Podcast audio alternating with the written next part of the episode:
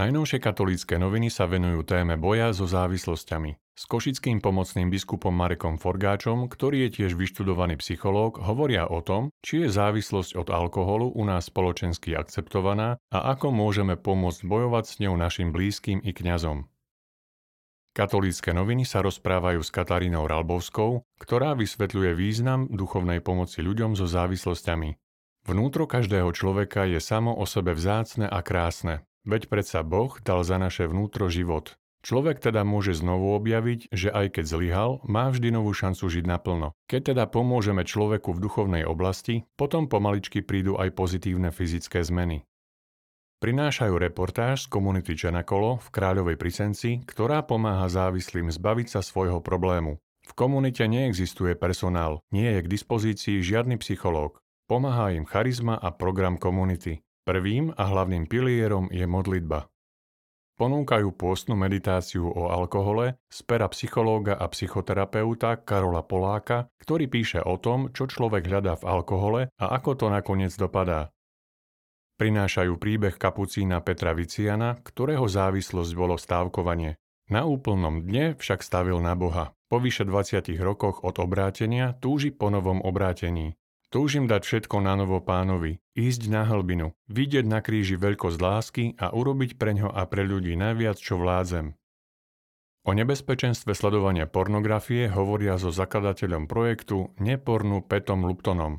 On sám bol od pornografie závislý, bojoval s ňou 10 rokov. Dnes sa snaží pomáhať ľuďom s rovnakým problémom, ako mal on. Závislosť od pornografie ma ovplyvnila dosť negatívne a nechcem, aby si ostatní museli prejsť tým, čím som si prešiel ja, hovorí Peter Lupton. V rubrike Duchovná obnova pokračuje cyklus o desiatich božích prikázaniach.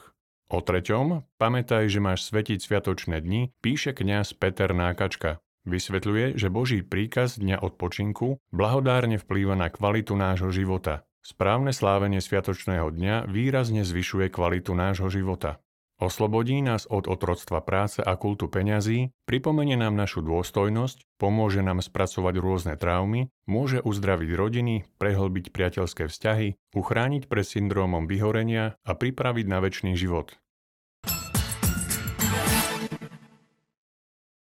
V deň smutného prvého výročia vojny sa slovenskí biskupy pridali k hlasu svätého Otca, ktorý prosí, aby ľudia dobrej vôle vytrvali v pomoci trpiacim na Ukrajine aj utečencom do zahraničia.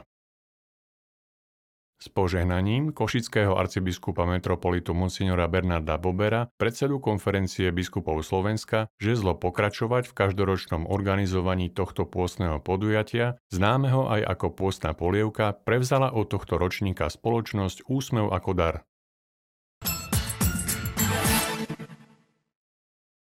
Titulnej fotky na čitateľa sála vôňa teplého domáceho chleba, za ktorý sa modlí každý kresťan viackrát do dňa v modlitbe očenáš. Práve chlebu, jeho počiatkom i súčasnému pekárstvu sa venuje téma tohto čísla.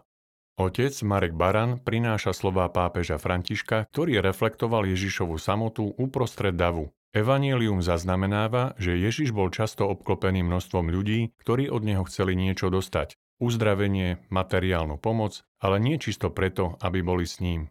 A práve do takého vzťahu pán pozýva každého človeka, osobného vzťahu. Ja a ty. Slovo prináša aj rozhovor s vladykom Milanom Lachom, ktorý sa vrátil zo zámorskej Parmy v Oháju naspäť na rodné Slovensko po skoro šiestich rokoch, aby pomáhal viesť Bratislavskú eparchiu ako jej pomocný biskup.